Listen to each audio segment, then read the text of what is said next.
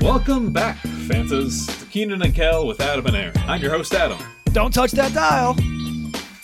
And I'm Aaron. I mean, I think did I jump the gun?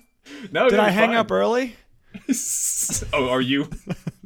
Yeah, I got it. You're doing all these kind of puns. We're the Keenan and Kel podcast, where we review every single episode of Keenan and Kel, the 90s Nickelodeon sitcom.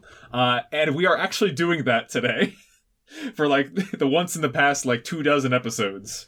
We're doing our mission statements and talking about Keenan and Kel. Now, I know you have us on speed dial on your Spotify apps. Okay, this has to end.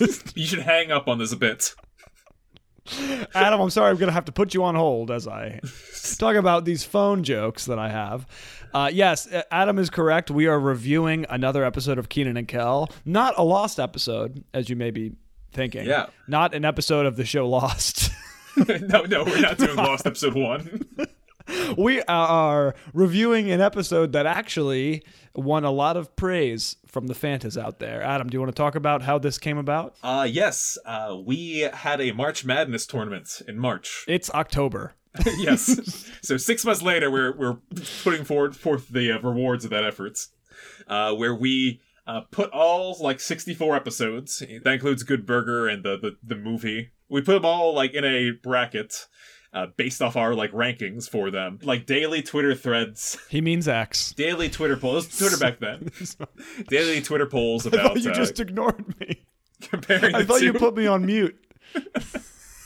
We compared the two in these orders. It beats Picture Imperfect, Futurama, Fenced In, The Cold War, Back in Sack and Kel, and Moe Sweater Blues to become crown champion of the Keenan and Kel March Madness. The episode is, of course, Dial O for Oops. Those episodes are no joke. Those are some serious Moe Sweater Blues. Vinston. Bag and Sag and Kel made it that far on the tournament. I mean, that was the biggest surprise, I think.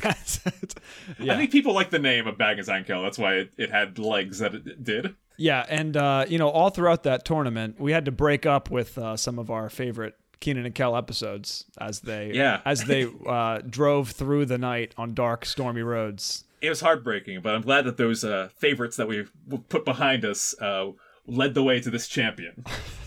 I don't know if I think half of the things we said might have been phone jokes. Yeah, I was surprised, frankly, that Dial O for Oops made it this far. Yeah. And I was also pleasantly surprised going back and watching the episode, because the last time I watched it was when we reviewed it in depth. Do you know when we reviewed it? I'm going to guess it was in 2020. Yep, July 2020. Oh my gosh. You were talking about like all your visions of being a physics teacher. Oh my God. The things you would teach the kids. Oh my God. I should go back and listen to that. Yeah, I did listen to it, so I'm going to pull up some quotes and quiz us on a couple of things that we said, like predicted was going to happen. If you've been following the podcast, you know that I never ended up teaching physics. Thank God. Thank God for those kids, for me. Yeah, for everyone involved with that. Oh, goodness gracious. Those were some dark days. Before we get any further along with the episode, would you please join me for some Keenan and Kel news?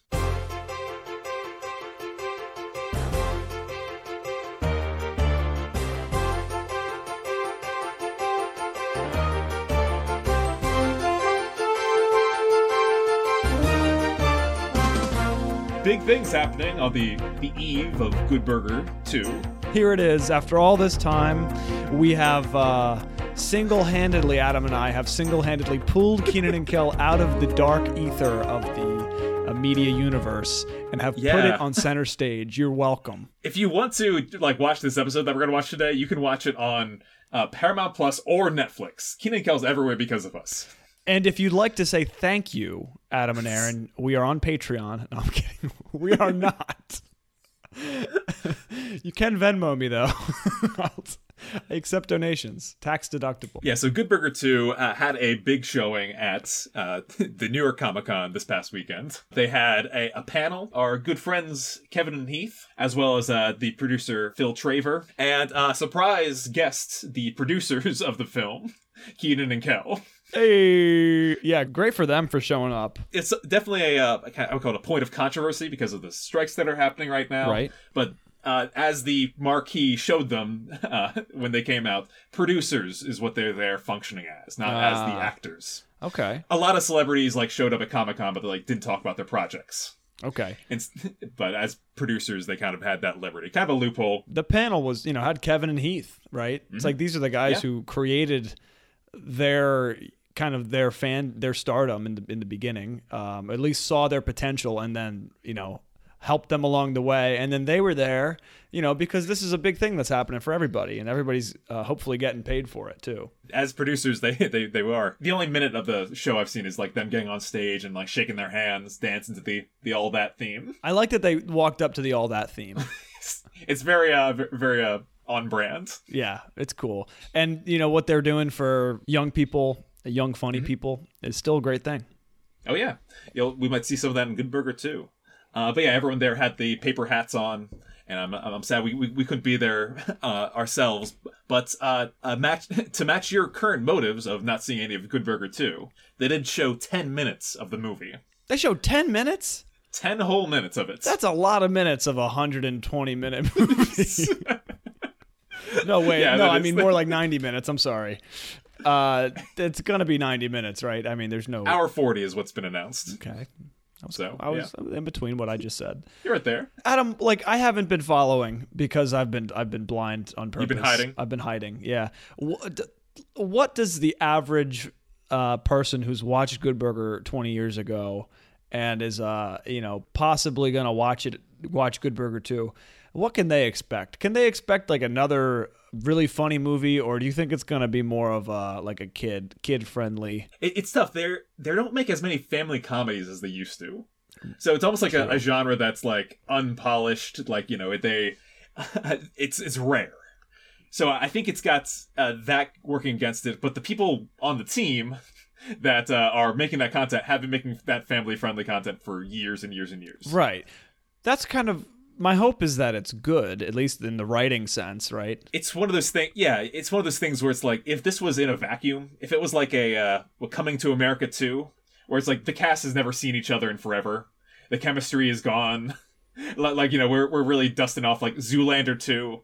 Like we're doing this for the money. Like Fuller House. Yeah, like that kind of like, hey, it's a reunion. Like The Office reboot. I feel like everyone has been slowly, like over years, honing this like chemistry more. It's been building up slowly, which I think is going to really, really help it out. Yeah. So that I think it's going to be above average when it comes to those reunion specials. Yeah, and we haven't talked too much about this for the integrity of Kenan and Kel, of course, but.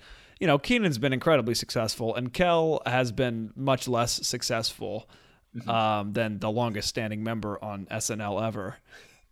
So I don't know. I wonder, you know, a lot of it does kind of seem like Kenan is doing this kind gesture to Kel in like a professional way. But also, you know, I feel like Kenan's actually a good guy and wants to do this. Oh, yeah. And wants to have something for his kids to, you know... to enjoy. Yeah, that's. I'm feeling like it's a both and situation, you know. Yeah, and I think that Kel is definitely he's one of the ones where it's like because he doesn't have that stardom level of Kenan, he can like play the field, like he do all kinds of fun like spots and stuff. For example, he was just on Celebrity Wheel of Fortune. Oh, cool. Him and get this Kim Fields. Oh, that's awesome. Yeah, so they reunited on there. Oh, fantastic. Yeah, I mean... Kim Fields, director of many episodes of Kenan and Kel, including the one we're about to watch. Yeah, no, I mean, that's... I'm so happy for both of them, you know, I am. And I hope Kel can keep the momentum going, because he seems like he is loving it. You know, he loves entertaining people. He seems just generally happy and like healthy in the way that he hasn't been for years. Yeah, he's got like some pastor like things on Instagram too, which are very, very warm hearted and definitely good for. He's definitely kid focused, but listen, we need kids need role models, you know. He's a good guy to look up to. Like I used to look up to Bear Grylls. I feel like if Kel was the age that Kel is now, you know, he might do a reality show at some point or be like a host. You know, that's kind of like where he's headed. But he might be the next host of Wheel of Fortune because they It's still Pat Sajak. Oh my god! Although I did read next year, June 2024, he's officially retiring. And do you have any guesses at who's going to replace him? Kel Mitchell. No, I wish. I wish with all my hearts. Linda Ellerbee. No, you're... I'm getting warmer. Slightly. Think someone that was really relevant 20 years ago that is kind of the face of... Lindsay Lohan. Of announcing things. Oof. I don't know. Like, he may or may not host, like, parties coming up later this year. Oh, Ryan Seacrest? Ryan Seacrest is looking to be the next... All host right. of Wheel Fortune. He is the fitting choice for that. I think he's the Pat Sajak of our generation, unfortunately. I hope he can maintain his handsome good looks to keep women entertained for years to come. I saw Pat Sajak. I thought he'd been replaced. That's how kind of different he looks now nowadays. He's really undergone a stasis. They just injected him with all this it's just Botox and cow hormones, you know, just keep him looking his best. Okay, so those were the two pieces of news I wanted to share. I could see Kel pulling the lottery. You know what I mean? He's the lottery guy.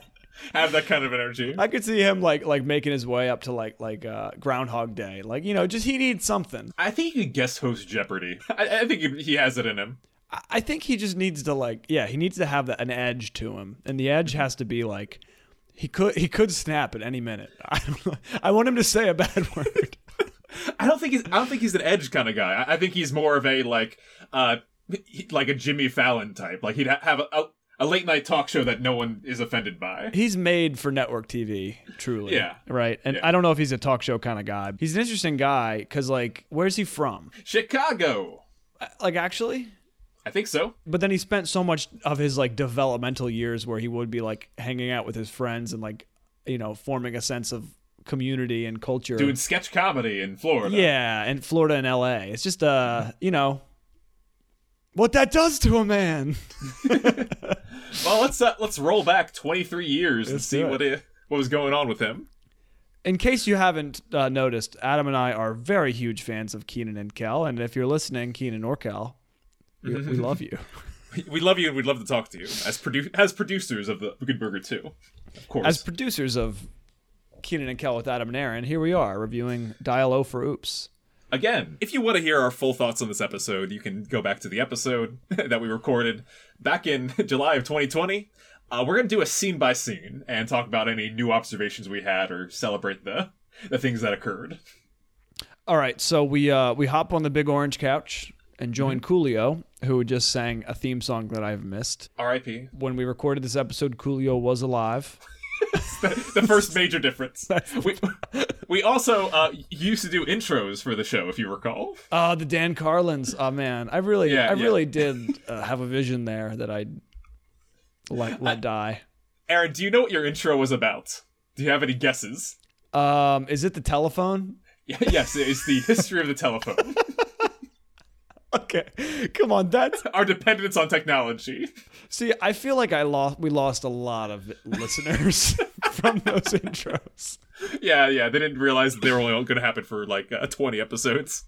Yeah, sorry about that, Adam. It's okay. This show is also, in addition to capturing how Keenan and Kel changes, how we change as people. Well said. Those were my dreams back then, to be Dan Carlin, I think. So Keenan and Kel emerge on stage. You commented on Keenan's outfit, and he says, it looks like he has a Flyers jersey on. It's exactly what it looks like. And this is the jersey he's wearing in the theme song, right? It is. Yep. And it is also a Flyers jersey. What? For this outfit, they took the logo off it. They made their own muchacho mob, grinning face. Smirking. Wow. How do you know that's definitely the Flyers colors. In my research since we first saw this, their outfits in the theme song were adapted from jerseys. I think Kel's is a Knicks jersey. Nice piece of Americana right there. Yeah. The Muchacho Mob logo design, the smiling face, is now sold at our store. Oh, that's awesome. Yes. I had a good friend, Tom, mock up a design for us. That's awesome. Yeah, so we're on stage. Keenan's wearing this great jersey. So another one of our comments at the time is that this episode was very formulaic. Future episodes were really based off how this one went. Right. The intro really introduces the gimmick of the episode, which is the phone. So they have like a phone call bit where they're calling each other on stage. Yeah. Kel is talking about first off, Kel starts with like a little like stand-up bit. He's talking about a movie that he watched last night. Mm-hmm. What is it? It was Big Baby Jake or something? Fat Baby Jake, yeah. And then Keenan is like, what is distracting him? He hands him the phone, and then Kel answers, like he calls him, and then he's like, "Would you introduce the show?" Yeah, it's a fun bit, good chemistry. They kick it off. And we go to our scene at the Rockmore household. You know, I just like watching the facial expressions, like from that opening scene. They're so timeless. I mean, you really are like watching these young actors learn how to do like, because you're in front of an audience, in front of a curtain, and you're just entertaining them. It's stand up. Like they're just up there making people laugh. They were 18 when this happened. Yeah. That's impressive. 12 years ago, I can't even fathom doing anything remotely like this. No, but they're really like, if you watch them, if you take this episode as just like a part of their creative process, they're so like honing their craft. Yeah, you can see that. Oh, yeah, no, of course, Keenan went on to do stage, like, this day weekly. The first return to Saturday Night Live he did the night before the New York Comic-Con, like, showing. And, like, he's just a workhorse. Like, he's incredible, and it has been for many years. He just did this past weekend, he just did Coach Prime. Oh, yeah. It was hilarious. It was like, I don't always see them, but, like, that one was so funny. Because it's Deion Sanders, and he's just like he coaches like a now mediocre like college football team who is like hyped. They're so hyped up, and so Keenan was just like joking, like it's like, yeah, well, you know, there's nobody better than us and the other guys. It's like, well, actually, there's a few undefeated teams still. He's still killing it in sketch comedy, even to this day. What I love about the show, though, it's not just Keenan and Kel. There's other great actors, and Roger had me cracking up this next scene. He's so good in this scene. He's good, and I also know Cheryl for the first time. Like she is playing a really like muted performance, but she's like also so sick of the Dawsons. She doesn't care at all. She is mad that she's taking like the last piece of cake and all this stuff. The Dawsons are over. They're Keenan's daddy's bosses family. Keenan's daddy's bosses. Yeah. This man, Dawson, he is just horrible, horrible, horrible man. Yeah, he's. I described him earlier as double Roger. Twice as mean, twice as bald, or half as bald, I guess. He's got really bad hair. But then, you know, like they're sitting down, clearly not enjoying themselves. And then Keenan and Kel barge in. Kel grabs the last piece of cake that was about to go to Mrs. Dawson, starts eating it. Yep. It's funny. They had been at the opera. And in our episode, I was like, I didn't do any homework on 1996 operas in Chicago. But this time... Lyric, the opera of Chicago. And their 1996 to 1997 season hosted several wonderful performances, including Don Carlo, Gianni Sicini, Il Tabarro, Suor Angelica, and the Consul. And just so everybody knows how this show that me and Adam are doing works, that we've done almost 100 episodes of, we will learn things about the show that nobody else knows. Yes. Including the people who wrote the show. Yeah. That's half the fun for us, is talking to the people who wrote the show and saying, so did you mean this? And they're like, no. My goal, especially with this episode, is to make a better podcast episode than our first go-rounds. Okay. I think without the Dan Carlin intro, we're well on our way. Keenan is going to go upstairs, and he meets Amy, the daughter of the Dawsons. And she is everything to him. She's his whole world. They have a 30-second flirting scene that he declares that he loves her afterwards. And then he declares he loves her. But during that, he has to impress her. So he's like, oh, you guys went to the opera? That's awful. She's like, oh, I actually like the opera. He goes, oh, me too. Yeah. What's your favorite opera? And he goes, you know, the one where the guy goes, la, la, la, la, la, la. He didn't do it that good. That was good, Adam. Oh, thank you. Except instead of the last la, he says, hello, to Mr. Dawson, who comes to collect Amy. And Mr. Dawson is clearly just hates life. Why is he bellowing? Which didn't get a laugh from the audience. No. Neither did his joke earlier about, many airplanes are up. I work at the airport. That's an airport joke. Roger forces a laugh, like an exaggerated laugh, at the airplane joke. And it's like a little bit delayed. Yeah, it's a little delayed. And you see him going like really hard into it. Oh my gosh. It's great. It's exactly what you'd want from a forced laughter. He's also wearing a tie that looks like it was found in a costume department. I think all their ties are from the costume department, Aaron. No. It was found in a vat at the bottom of the costume department. He collects her. Keaton says, oh, I love you, as she walks away. That his parents think is for them. And we meet Chris. We go right to Rigby's. His parents say, of course, I love you too, son. So you see him getting everything together and picking all the pieces of the dining room as Keaton inquires more about Amy. Like, oh, what's her age? Does she have a boyfriend? And Roger, in one of his, like, I would call greatest parenting bits on the show, advises Keaton to not go after her. Because Mr. Dawson is mean to everybody. He doesn't want him to be mean to his son, Keaton. Aww. And it is. You're right. Great parenting moment. Mm-hmm. He's wearing a suit. He looks sharp. He looks great. And he's like, listen, Keaton, some people are just not worth chasing after. Heed my fatherly advice. Keaton does not do that. He makes out with a pillow as if it's Amy, and Kel goes to throw up. You know, we're jump right into this season one. Love struck Keaton. Mm-hmm. He is really hitting all the 14-year-old numbers. 15. He's hitting all the 15-year-old, you know. Oh, yeah. All the buttons of a 15-year-old. Yeah, he's doing all the cliches, such as... Is this podcast better than the first one? So far, no. So far, this is worse. Yeah. One of the cliches, of course, we go to the Rigby's or behind the power counter. Mm-hmm. Chris is flipping through Keenan's notebook that just has Amy written thousands of times. Yeah. And Kel's all like, I think it's about Amy. And he's all, you think? I appreciated the way that Chris was written last time we reviewed this one. And I still appreciate it. I think this is Chris in peak form. He's in peak form, but it's not enough Chris. No, you need more of him. I love how Keaton is just dreamily staring for half of this scene. Chris inquires why he's not asking out Amy, since he's clearly in love with her. And Kel laughs because his daddy won't let him.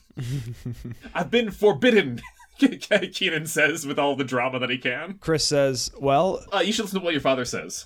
And Kel says, I agree with Chris. And Chris says, I must be wrong then. And you guys have a little laugh. Oh, yeah. Good Chris-Kel dynamic. Mm-hmm. They figured that out pretty early. Yeah, this is the writings of Kevin and Heath. Then Keaton has the resolute, determined face. Yeah, he does what he does that we love that he does. He decrees. This is probably one of Keenan's greatest personality traits. He thinks something and then does it. He goes all in, 100%. I will... seek out her hand. And he has this great line. It's great, like a little monologue. He goes, my dad he's married. He's been married for 20 years. He doesn't understand what it means to love a woman. As someone that has gotten married since I last watched this episode. Is he right, Adam?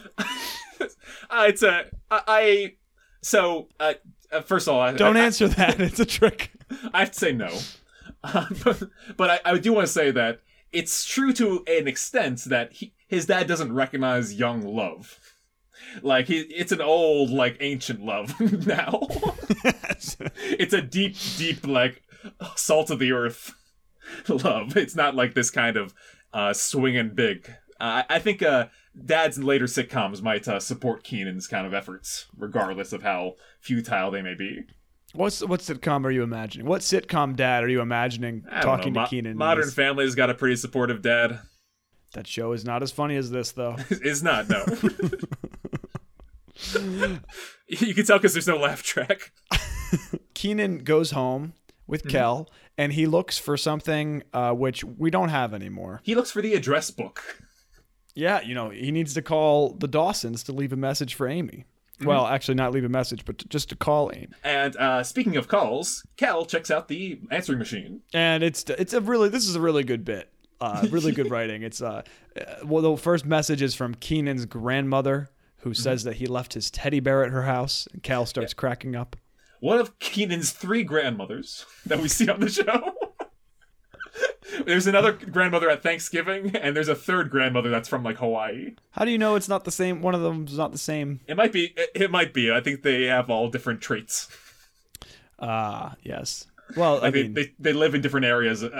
Actually, wait, there's another grandmother in one of the books. You know too much. I know way too much. I know way too much about this show, Aaron. You know too much. Make it stop.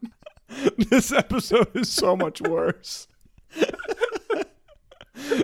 We have proven we can't re-review an episode. No. Well, here's the punchline, Aaron. I feel the same way about this episode that I did 3 years ago. I know so much, but I'm unchanged by my viewing. This show is perfect at encapsulating our feelings forever about this show. I suppose. What I really love is how this answering machine bit builds the entire episode. Yes. Before this, it was just any other Keenan and Kel episode. It was doing things the Hemingway, climbing up the Sears Tower, professing his love to a woman. This is like, okay, this is where it all comes from. And the second message on the answering machine is his dad complaining about Mr. Dawson. Very angrily talking about how he's a big, mean jerk. And he's dumb. He's stupid. Yeah, stupido. He's a loser, Mr. Dawson. Mr. Dawson ain't know what it's like to be me. So they hear that. He finds their dress. He goes up to his room for one of the greatest scenes in Keenan and Kel. Yeah, right. This is the scene that makes it a winner of the bracket. The pinnacle of Keenan and Kel.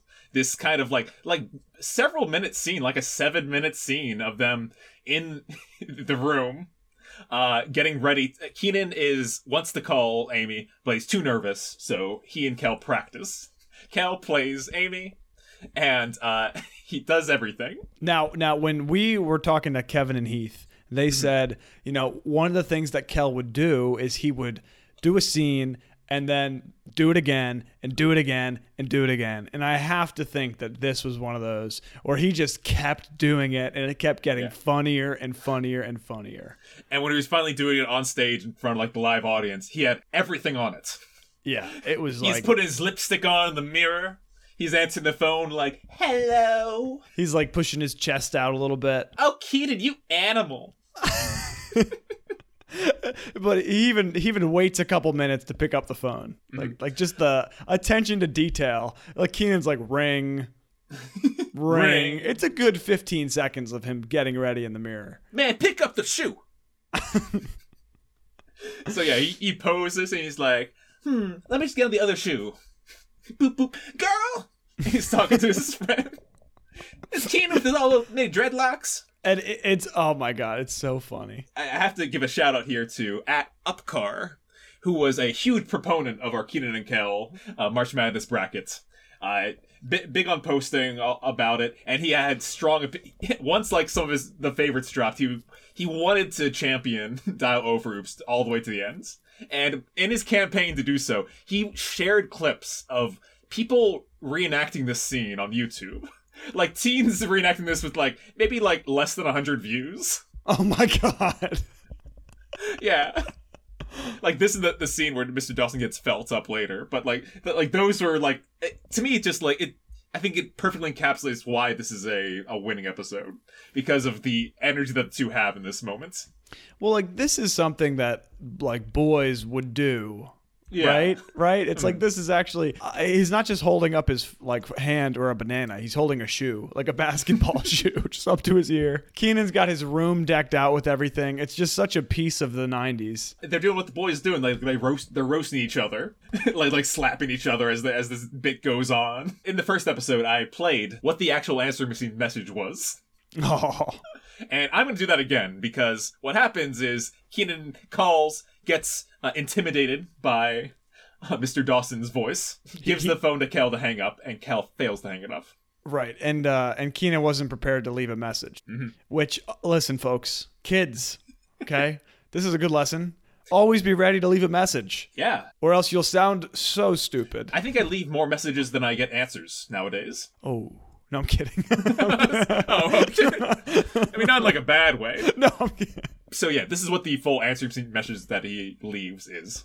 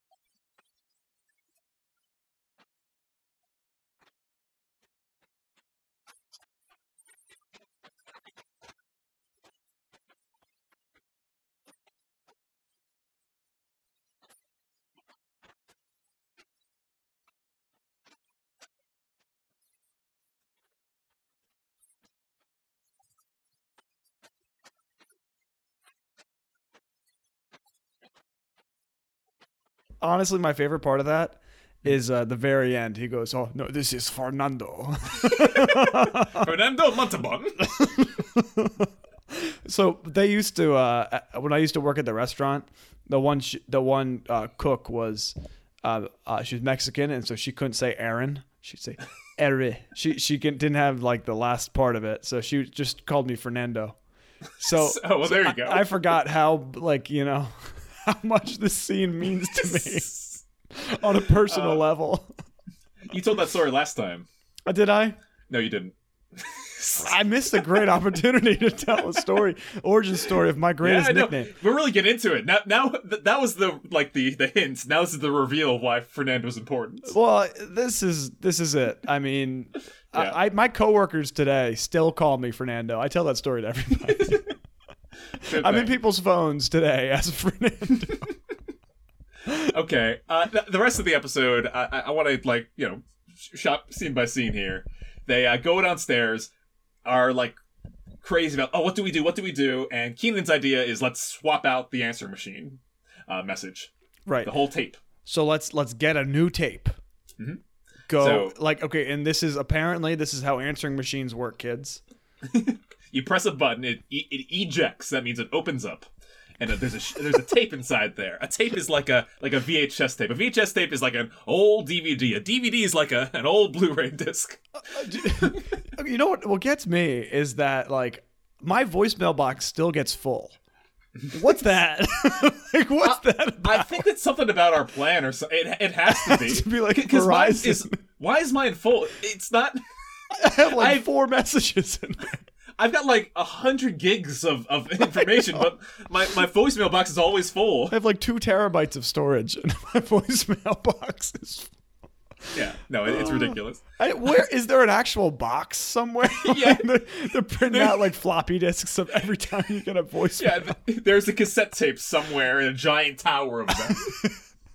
That for us. And it all has to be recorded on there. Oh my gosh. Yeah, so I do want to say one thing about, like, as Keenan's leaving the message, mm-hmm.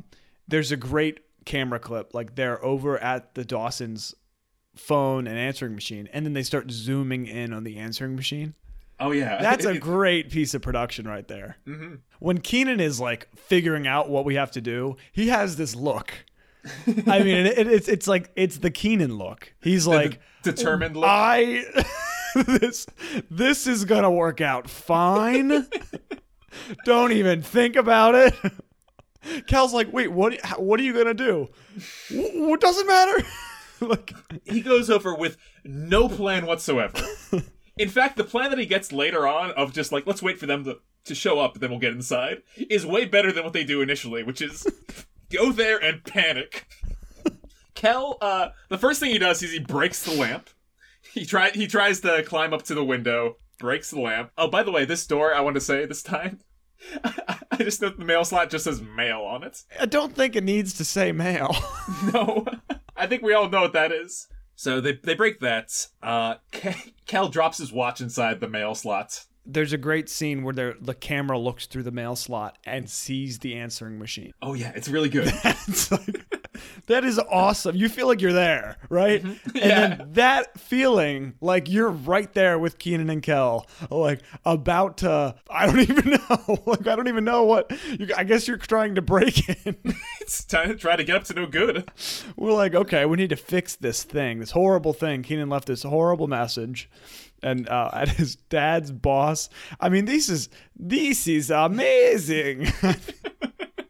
We're actually at a place in this episode where Keenan could like seriously handicap his dad's ability to like provide for his family.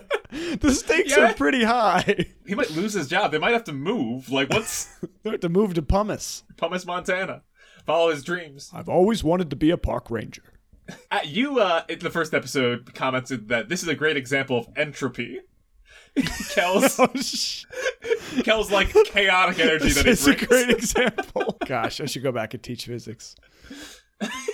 Just watching, yeah, this is exactly what entropy is. It just continues to get out of less and less order.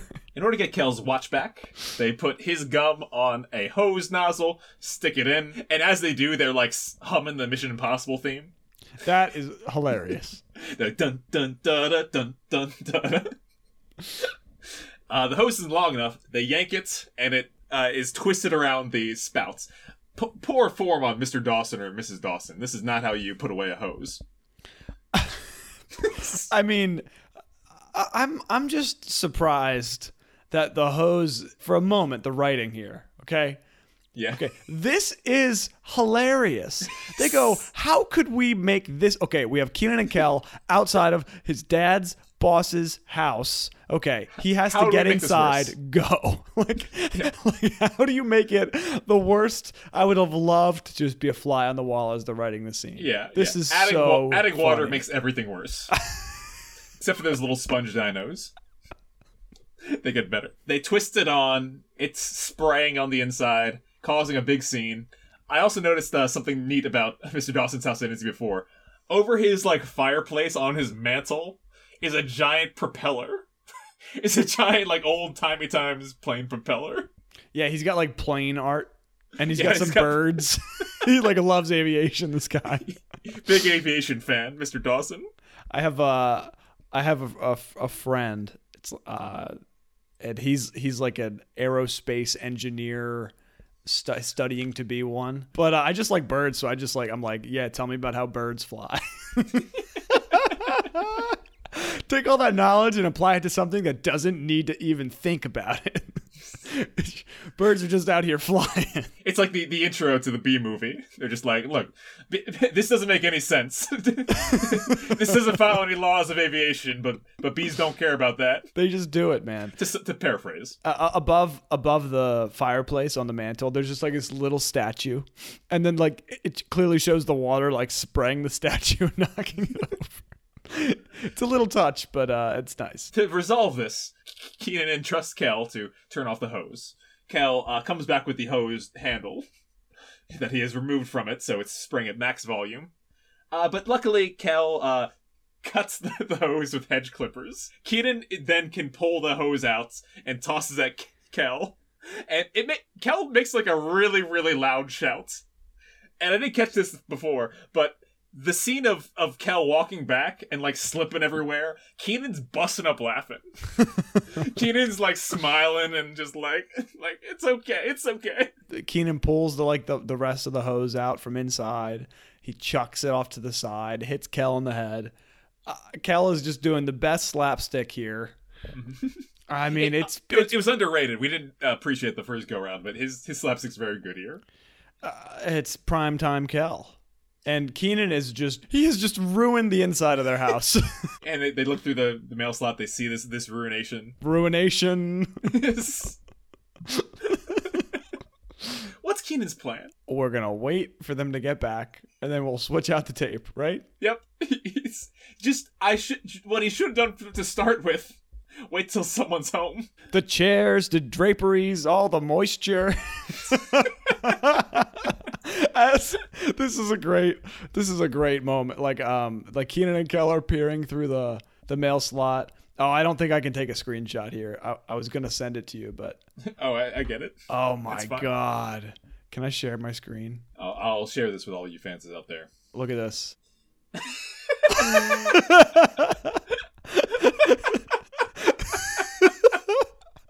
Isn't that the best thing ever? That's a really good image.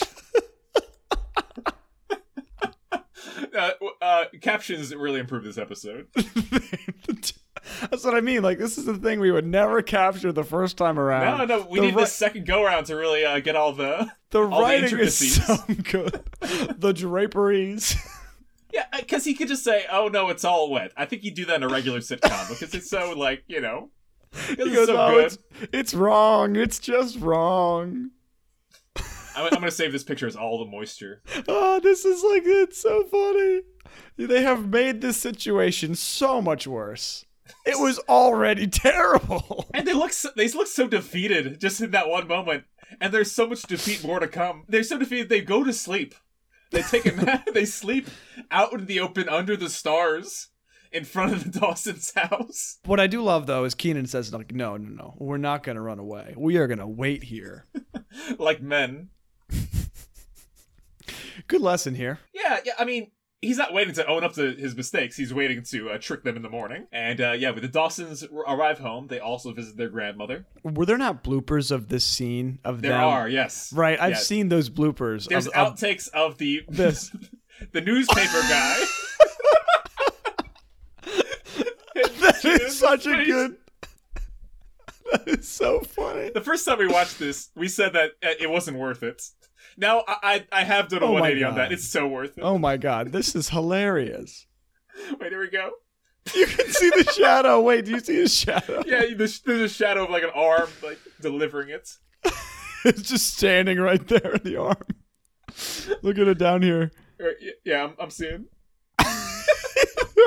Right now. You can see the arm. It's not like look at no one's driving by. You can see like a hand. Just walk up, throw it at Keaton, and leave. Oh. No, this was a good episode to go back to. Thank you, March Madness. Oh my God, that's an Amazon Prime ad right there. Yeah. What Keaton does is he reaches in to see if they can find his watch, and instead he grabs Mr. Dawson. Mr. Dawson opens the door and asks him, "Why are you reaching through my mail slots and feeling me?" I love it. They're like, their art is destroyed. There's just water all over their drywall. Oh, it's terrible. Keaton and Kel end up inside. And Keaton, what do you call this? He holds church. Is this what Keaton does? He does his best to explain the situation. Last time I wrote it out. I'm going to read it again. Because Keaton says... Are these your notes from last time? Wait, are these your notes? I pulled my notes from last time. Yeah. There you go. What, do you have your notebook still? No. Are you kidding? Keaton says, "It all started a long time ago, when I was just a little thing. There was one day, there was a dark and stormy night, or day, or evening, when I came to be on this earth." This sounds like a Trump speech. Just all intros. There was this one day. No it meets. Was a dark and stormy night. Mr. Dawson is very upset with him, but luckily, Cal, in the background, is having a crazy slapstick time swapping out the tapes. He does it. He succeeds. Mr. Dawson, before he calls Keenan's dad, is reminded by Cal to check his messages. And we hear what? But Keenan's grandmother telling him he left his teddy bear, mm-hmm. which Keenan is like, Cal, you were supposed to get a new tape. New tape? I thought you said blue tape. And the second message, which is his dad chewing out Mr. Dawson, who is deeply hurt by his expression at hearing this. He's like heartbroken. He's like, I know I'm mean, but I didn't know I was dumb. Meanwhile, Amy's loving it. She's cracking up. She's having a great time hearing this message. And it cuts out for me, Adam. I don't know what happens next. That's it. We theorized at the time that maybe the episode went a little bit longer, but they cut it for time. That's quite the theory. That's not how it works. No. After talking to Kevin Heath, this is where the episode ended. Yeah, they ended it in the middle of the chaos. Yeah. Yep, at the greatest part. The storm at sea, yeah. Keenan reveals that his dad's not in trouble because Mr. Dawson is leaving. He's moving to a different town, a different department. Oh, okay. That's convenient. Amy comes out in front of the curtains. And she's like, Keenan, I still really like you. I'd like to go on a date with you. But, unfortunately, I have to move to Alaska. Yeah, it's very sad. That's sad, but... My, that's incongruent. Is what Keenan says. Keenan, basically decrees one more time. It's like, my heart still belongs to Amy. Kel, get peanut butter, snowshoes, and meet me at the bus stop. Come on. Nope, no come on yet. Nothing yet? This is his first list. Oh. That he gives. Yeah. It actually makes sense now that I think about it. Now that I've sat on it for 3 years. Snowshoes are for Alaska. It's snowy there. And peanut butter for his, like dog sleds and stuff like that. They're going to... The goal is to get some dogs to mush from the bus stop to Amy's residence. Wait, what does he say? Peanut butter, what's the list? Peanut butter and snowshoes. There's no dogs there. Maybe he'll look at the dogs. Maybe the peanut butter's for him to eat. Why do there have to be dogs? I don't think dogs eat peanut butter. All dogs love peanut butter, Aaron. You're like, oh, it makes perfectly good sense now. All right, I'll explore this again in 3 years. I'll come up with an answer. Okay, can I just make a comment? Mr. Dawson's hair is so glued on. It's painfully glued on. Do you know what a cartoon character you said his hair looked like? No. You said his hair looked like the ears that Momo from Avatar has. What? See, that seems like a good reference, but... Yeah. But I can't even picture what Momo... Aaron, I'll be honest with you. I don't know if this is a better episode. So I don't... We're all over the place. We were all over the place then, too, but we had an excuse back then. We did all these in the show. We did this for 3 years. Why is this so... Why, Adam, are we at the standard? Do you know why? Why is that? It's because we never knew what we were doing. We still don't. We still don't know. I guess if you know zero... Then you multiply it by a bunch of stuff. You still know zero, huh? Adam, I'm gonna do us a favor for our egos right here. There are people around the world who listen to this podcast on repeat at work, have in the past, right? Mm-hmm. Okay, I myself have listened to this show before. Today, it's fun. I see what you're saying, that this will be appreciated by someone out there in the universe. Maybe. Okay. And if it's not, we don't have to worry about it because we never did this for money. Aaron, whose fault do you think we said this was? Keenan's or Kel's? Keenan's fault. Wrong. We decided it was Kel's. What? Now that makes no sense. What are you talking about? Yeah. I mean, he didn't hang up the phone. He swapped the wrong message in. He broke the lamp and the hose. Okay. I agree with you. In retrospect, Keenan is the puppet master. Right, we're talking about the formula. The formula is Keenan has a scheme. And Kel makes it worse. And that's... This matches that. Kel did perfectly, but Keenan's still the one. He just has to call Amy. The actress that plays Amy, her real name is Mona Lisa the Ninth, according to IMDb. I pointed this out last time. I still have not found out anything about... what the ninth is. Mona Lisa the ninth? Yeah, IX is after her name. That can't be a real name.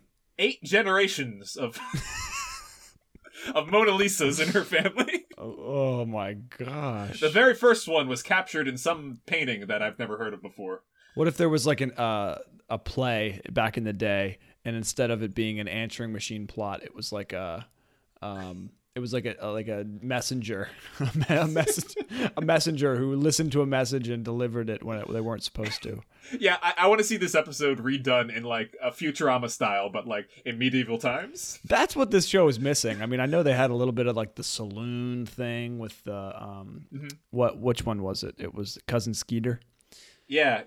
But like we needed an episode, a real episode out west. We needed a real episode. I mean, I guess we were in Montana, but if we had a season 5, it would just all be Futuramas of them in different like time zone periods. I want different time zones. Yeah, they're in Hawaii. We talked about all our usual stuff. I do not have a Fanta Cam for us this one. All the Fantas are out there where we want to be in Newark Comic Con, watching the first 10 minutes of Good Burger too. I don't know where we go from here. Well, I think we're going to Good Burger 2. That's right. We are on the tracks. Mm-hmm. We're gonna get discovered after Good Burger 2 comes out. Oh yeah, that's when we get big. That's it. It's the very last bit, the piece of Kenan and Kel universe, yeah. The last piece of the puzzle. Then it will be complete. We will have 100 episodes, nearly complete. So, what about the first time we reviewed this episode made it so much better, Adam? Was it our thoughtfulness, our care, our candor? No, our youthful vigor, our bachelorism. Aaron, I'll be honest. I said that as some kind of gambit to make this episode better. I think that was a good laugh that pushed up and above it. Oh, I don't even know what that means. A gambit, like the chess term. Yeah, like a queen's gambit. That's the only one I know. Are there other gambits? Yeah, there's a knight's gambit, a rook's gambit. But Aaron, you gave this episode 8 bottles of orange soda. Wow, I forgot we used to rate episodes. I gave this one 7 bottles of orange soda. I think that I respect this more than I did back then. Right. I think I would give it now closer to an 8, maybe a 7.5. I gave it an 8 last time? Yep. I'm glad I gave it higher than you because... I definitely have better taste. Wow. I'm gonna move it up to an 8.5. Okay. Maybe for the records. For the record book. Yeah.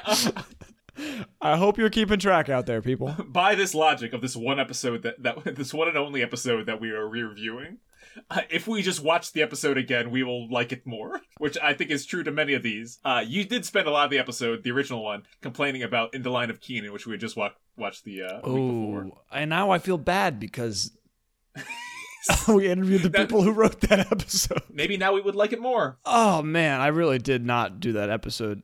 I think I would appreciate the whole entire show more now because I had 2 years of instructing young children about how to be better humans. So that wore you down? And it humbled me. I'm much less quick to judge now. Because some people choose to be teachers, and that just shows a true lack of judgment. What are they doing? Well, just leave the kids. Leave them alone. Let them play Candy Crush. They'll be fine. I think this shows that we both have been broken in different ways over the past 3 years. You've been worn down as a teacher. I think I've been... well, how am I different? I'm married now. That's a different thing. Maybe I stayed the same. Maybe that's... Maybe... no. Wait a second. Nothing is different. No, You bought a house? Come on. You got married? Yeah, a lot of big things, professionally. Did you even know your wife back when we started this? We had been dating for like a year. What did she think about this when it started? I was reflecting earlier. It's like, we watched a lot of season 1 episodes together. That's not much afterwards. Yeah, she tapped out Kenan and Kel pretty quickly. I am different. I know way too much about Kenan and Kel. Clearly, we know too much. It cripples us to know this much, but that's why we keep going, because there need to be true Kenan and Kel experts to review not only Kenan and Kel experts, but Kevin and Heath experts. Yeah, I mean, come on, they're incredible writers. Experts. Mona Lisa the Ninth. Nobody else is going to talk about her. She did a great job. Yeah. Aaron, I have to say, this has been a wonderful dark tunnel of old content. And I think there's no place to go but new Kenan & Kel material. Things that you and I have never seen before. And I think that's where we must go with Good Burger 2. Wait, Good Burger 2 is coming out? In a month, if you can believe it. You're right, Adam. I think we're going to have a big multi-episode like shindig like we did for Good Burger. You'll hear all our thoughts. Every inch of that movie will be covered by us. Adam, should we treat the Fantas to a live show? I don't know if I can deliver that. Here's the thing, Aaron. As much as I want to spend time with the Fantas, and I think we will, in a way, I want to spend that time with you. Aw.